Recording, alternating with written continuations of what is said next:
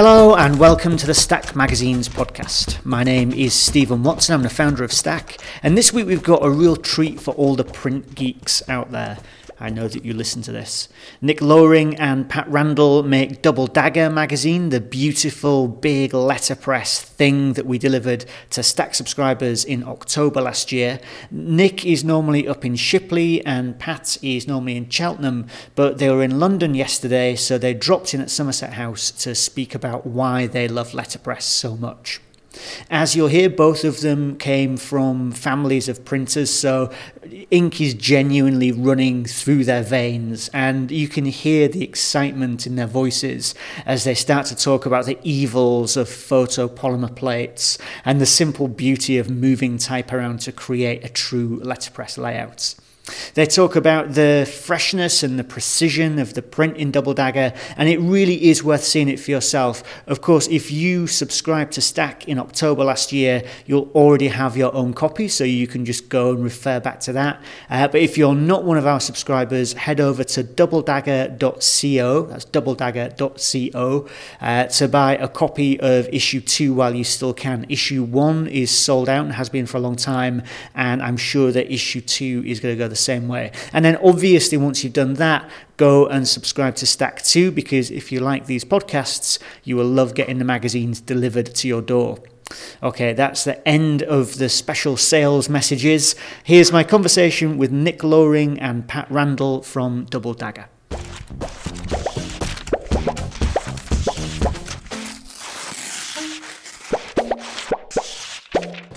All right, so thank you very much for coming over to the office and seeing us over here. Thanks for having us. You- You're, you're not in London normally, right? No, never. Uh, well, maybe once a year I- I'm in London, so this is a real treat to be asked to come. So thanks for inviting us. Steve. All right, so tell us then, who are you, where are you normally, and what you do there?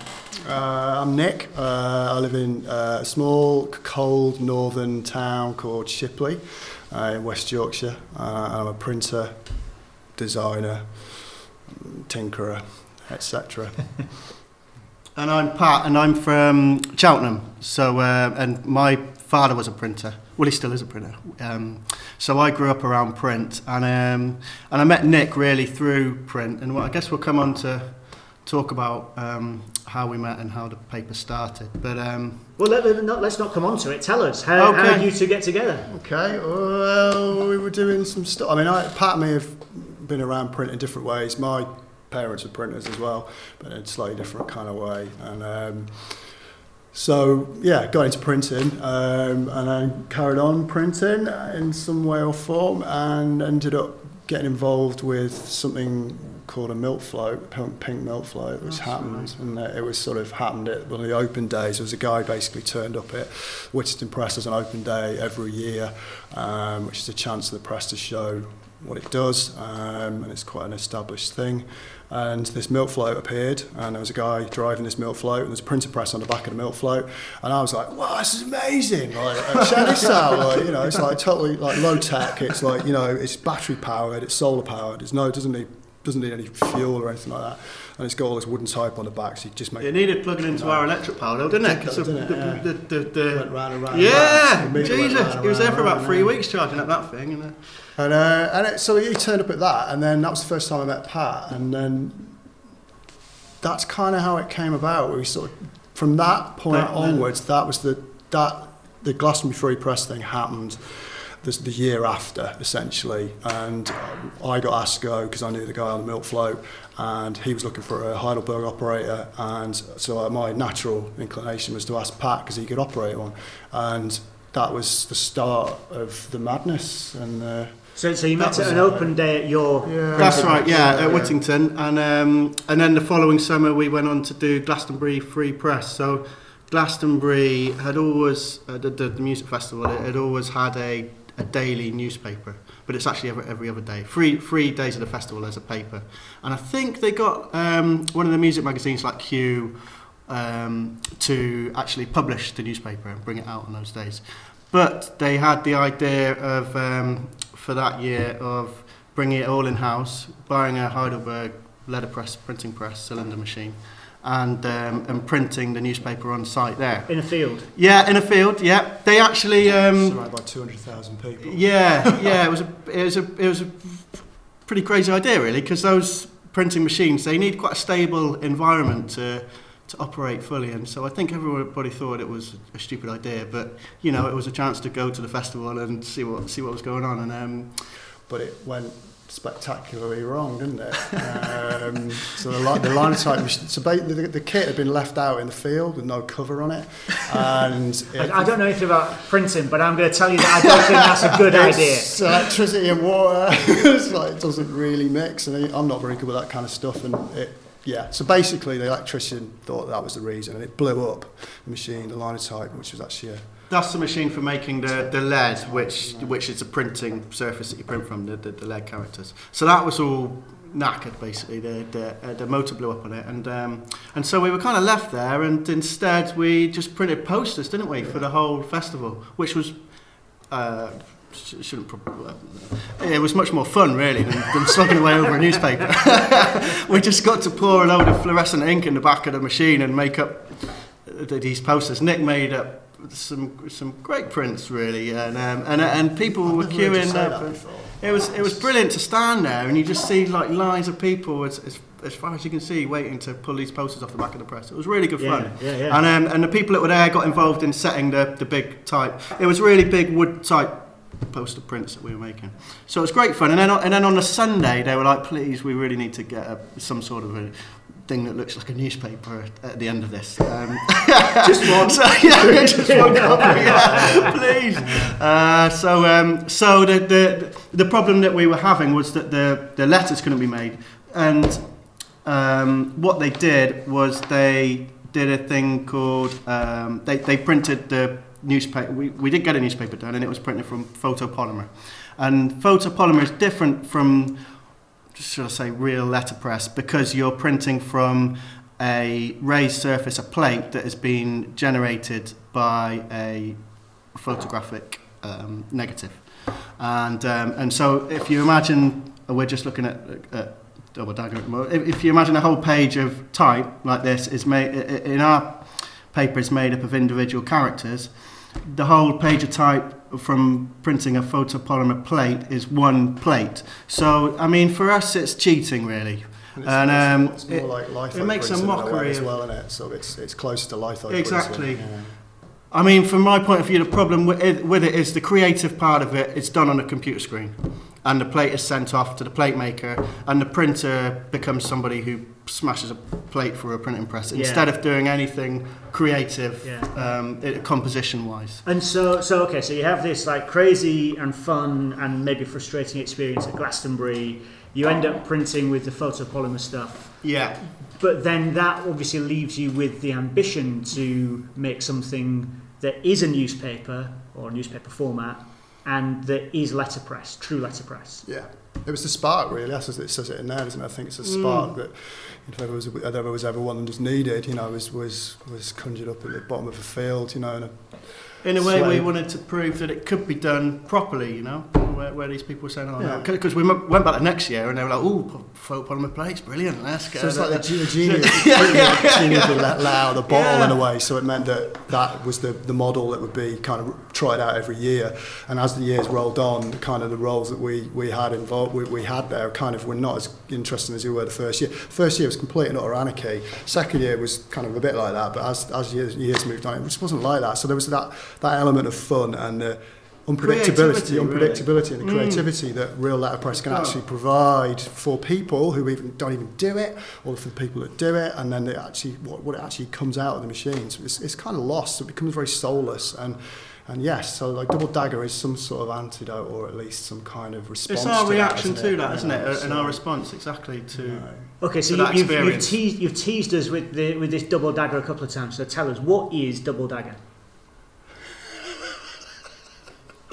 Don't look at me. Oh, well, All right, it's it's it's it's it's a it's a periodical, a journal, it's a paper, it's it's a thing that we produce, and I think it's it's it's about people that we like who are working in the world of letterpress.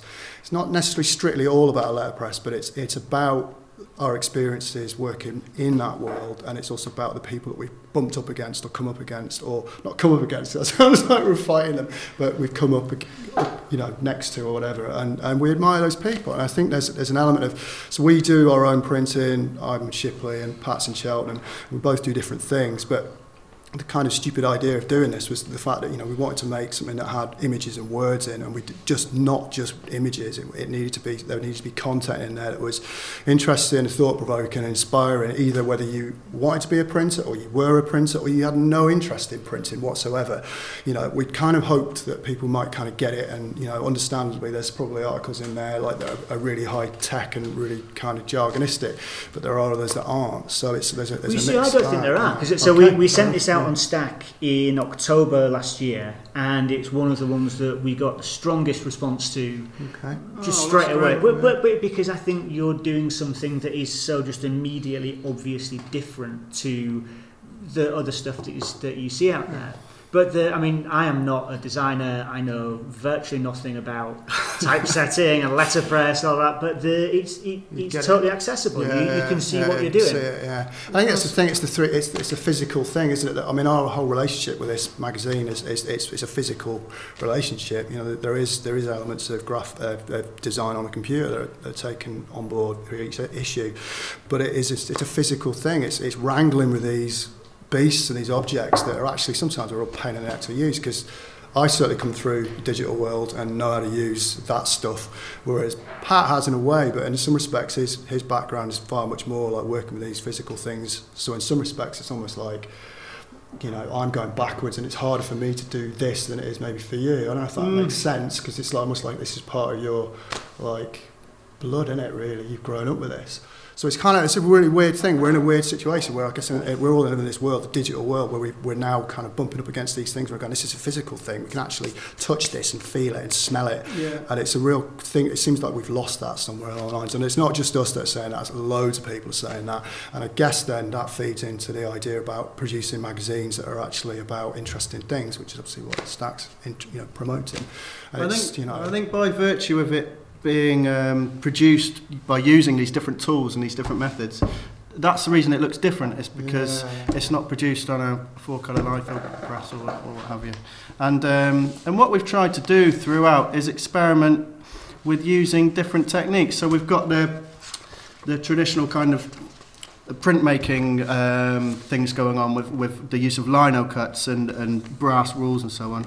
Um, but the front cover is printed from a, a laser cut piece of plax, plastic. Acrylic. What, what do you call that stuff? acrylic. Acrylic. Yeah. Um, and and that was really the first time. Well, it's the first time that I've run that through a Heidelberg, and and so it's it's as much as anything um, uh, uh, an experiment, really. And and there are parts of it on this front cover. I'm looking at it now, and um, it's not perfect. there's there's, um, there's there's like an unevenness, which which perhaps is appealing to the um, to your average punter, Yeah. but but to me. Um, I, next time I won't be using it. I'll be I'll be back to that wood that, that it has that sheen on it that, that prints better. So Yeah. uh, you know there are things going on here which um, it's done in a bit of a rush. We print this over over a month. I print it in um, August both both years and, and both times it's taken me a month and um, I could have spent three months printing it really, but, but there comes a point at about three o'clock in the day where you have to press the button and, and run the machine. Otherwise you're not going to get that print run done in a day. And, and so, the, there are the, compromises. The here. machine that you're using then, so you've mentioned the Heidelberg a couple of times. Yeah. So the, like, tell us a little bit about like where this machine come from? How old is it? What is the? Well, the Heidelberg cylinder is, is kind of like the Rolls Royce of the letterpress era. And it was it's a late 60s, early 70s when they probably stopped making them. Um, and that was really the height of letterpress. And then after that period, mid 70s, it, it all changed over. So really, letterpress, these that, that machinery um, was at its best at, at that point. And, and this, um, there are quite a few Heidelberg cylinders still going because they use them commercially for cutting and creasing cardboard and, and things like that. They, they do still have uses which, um, which, aren't, which make it commercially viable to, to kind of have one. Um, and they're beautiful machines. They um, they run like cl- clockwork really, and, and they need very little maintenance. We have a Heidelberg engineer who maybe comes out once every four or five years or something like that.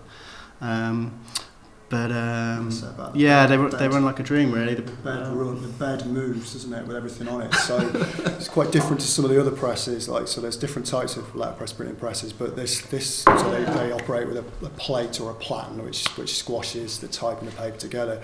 Whereas the cylinder, the whole bed with the type and the, the like the plates or blocks or whatever it is, all moves and you can you can go faster so then that this thing moves even faster. And you've got to be really careful that nothing in that bed that's moving at that speed is, is going to work loose because if it works loose it's going to fly out the, it's going to fly out the of the machine. And it has been known that bits of the press have flown out the end of the machine and it's gone through walls and stuff and that and you know so it's quite Is it? yeah yeah yeah yeah oh yeah I'll tell you about that later It doesn't work. but like so there's it's kind of you know it's it's Heidelberg made two machines it's the platen and the cylinder and I've got a, I've got a platen and Pat's got a cylinder and a and a, and a, and a platen and they're like they're just they're like the Rolls Royce of printing presses. Everybody knows them. They're like common you know like and, and you know they're, they're still in, in business now at Heidelberg but it's it's all changed. And I think you know it goes back to this sort of print print isn't dead or whatever. It's the fact that you know printing has changed in the last 20 years. And I remember when printing went from sort of offset two or three colours to digital when it changed and then that meant it was on demand and could, everybody could have it whenever they wanted to and they've got an inkjet printer now and they can print their own business cards and stuff but everybody knows you know like they're not that great you know and stuff I mean, the, the thing about them is you can really roll on a big, thick layer of ink, which you can't really do on an offset machine, can you? And so when you pick this thing up, I mean, I'm just sniffing it. It really smells like the ink is at- attacked into the paper, um, and, And it, you- and that's get- what gives it a life, you know. You, and, you and get these amazing, like deep resonant colours and incredibly crisp lines as Yeah, well. The, yeah. I think that the thing that struck me when I when I saw it for the first time is here's this thing that is, I mean, it's a really old technique That's in right. terms of letterpress being run off a 50 year old machine, but giving you these results that just look so completely fresh and new. Mm. Yeah, well, I can't argue with that. I guess But- it kind of, it, that's the kind of there's, there's, an, there's a kind of theory that people think about letterpress is supposed to be it's supposed to look knackered and it's supposed to be kind of really badly printed and that or it, it can be.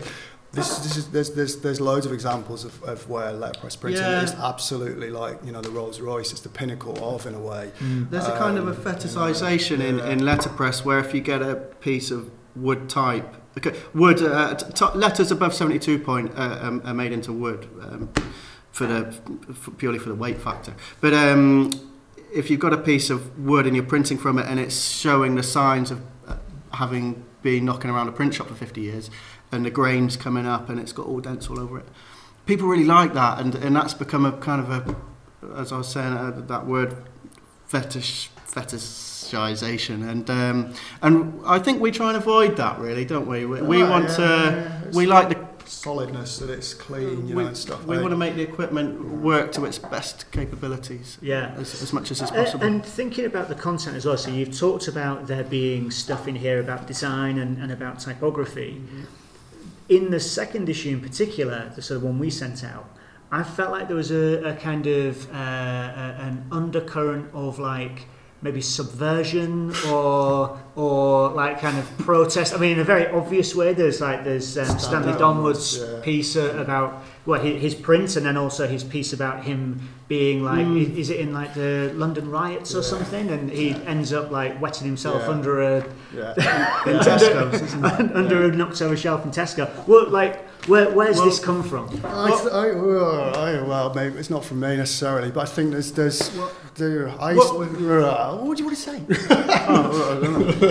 what we've tried to do, well, what we have done is, is asked, instead of asking um, people who are academics who can write um, good articles, what we've done is asked people who are makers, haven't we, really? Yeah. And people who are artists or people who are making wood, I'm trying to think who we have asked now. People who make the wood type, people who are lino cutters, um, people who are actually doers, are not necessarily good at writing, really.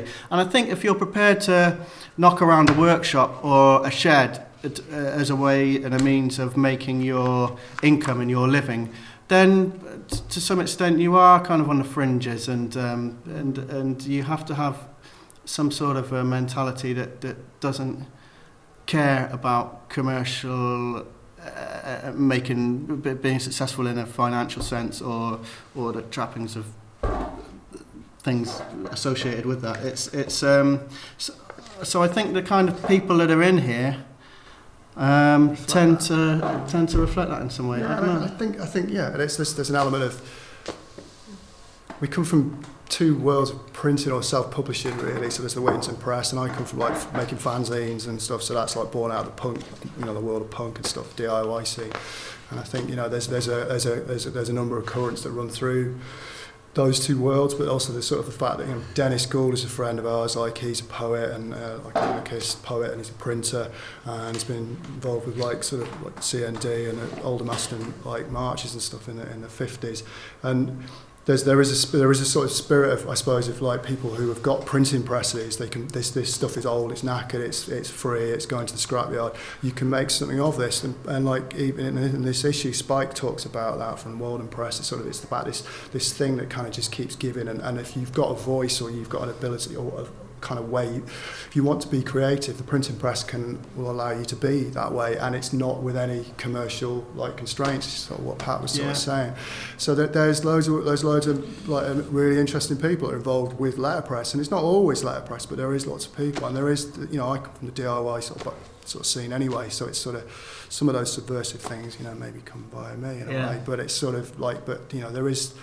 You know, we're living in a world, it's not a very nice place and stuff, and I think it's kind of interesting to be able to, like, kind of at least sort of put some of these ideas in there and just say, you know, it's not necessarily that we're, we're, we're, kind of, we have a, a platform that we're going to use to sort of um, profess, you know, certain ideas. It's just, you know, we just, it's kind of gentle in some respects, but there is there is an intent in terms of like a better world, I guess. And you know, this is about community, and, and, and it's it's looking at that community and the people that are involved in it and seeing what they do, and hopefully, by making this magazine, we can help promote them so that obviously they get across to a wider audience. Of course, it's the internet, which does that anyway.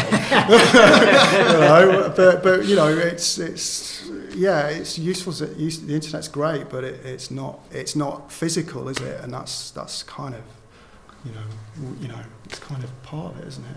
We have to we we are kind of stuck with using the internet to promote this thing, and we are actually you know seeing people who are involved or have been involved in Double Dagger on the internet. We haven't we, ha- we haven't come across everybody just in person, but it, it means that in a way you know, we're, we're building links sort of across barriers, across borders and stuff, um, which is what the, the sort of the scene I was involved in before used to do anyway. So it's sort of, it's kind of a bit of that really. I think that's And- good. And so, can we look forward to issue three coming this summer then? Yeah, yeah, yeah, yeah. It's due. It's, we're working on it right now, aren't we? Yeah, exactly. yeah, we've it done- takes a long time. Um, the typesetting will begin in maybe mid March. So, uh, so at the moment we're getting the articles together and the artwork together, um, because every piece of every letter has to be typeset in lead and then proofed up and sent out to the um, authors for corrections Mm-hmm. um, come back to us. So it's, it's quite a long process, and to be able to print in um, in August, yeah, it's about four, four months, isn't and it? it's, and it's Off the, and the, on. the, I guess there's a, there's, a, there's a brutal irony in this is the fact that we live in two different places, and you would you'd think that because you now we live in the in the world of the internet, you can you can send PDFs backwards and forwards to each other, and that, and you can live anywhere. You could live on an island and produce a magazine, but we don't, and it's quite interesting being in a situation where like we can't work like that. It's it's very physical. It takes quite a long time. Sometimes you know it doesn't always quite work, and you know things change. And like when we're on even working on the you know on the press, things will change on press, and that's not like a normal thing. That's a scary thing, really, for some people. They're like, oh, you can't do that, you know, because we agreed it and stuff. But this changes, and that's there's that. That's you know, so we So it's a just living way- it's thing a the whole yeah, way it through, changes all the way through. You know, it, it can be, you know, so like the, the run of that front cover, may, you know, the colour of that will change as the run progresses and stuff. There'll be little things in there that will make it different. I remember I run out of yellow now Um, at about three thousand. That would change the colour, I imagine. Yeah. I like some of the ink that was used on the inside and stuff that you know that it's Pat started just pouring like all this kind of ink in and stuff and it was a really weird smell in the press room for about three or four days so it, you know it, it's so I guess we're, we we produce a magazine that we print ourselves you know we design and print ourselves so that makes it kind of, it's not particularly a new idea but it, in terms of like the effort that's involved to make something that's using metal type and you know, wood engravings or whatever. It's, Mm. it's, it's quite sufficiently stupid, but it's But quite. to answer your question, you know? we're, uh, number three is coming up, isn't it? And um, Yeah. and we've actually got more than enough stuff. We we've got filling up number four as well, really, haven't we, at the same time? So it's um, it's hard to make the decision of where to, uh, editorially where to where to focus. All right, It's- well, thank you very much for coming over and talking about it. And I'm really looking forward to seeing that third one when it comes out. Well, thanks for having us, Steve. It's Thanks been great us. to meet you. Thank Yeah. you. Thank you very much.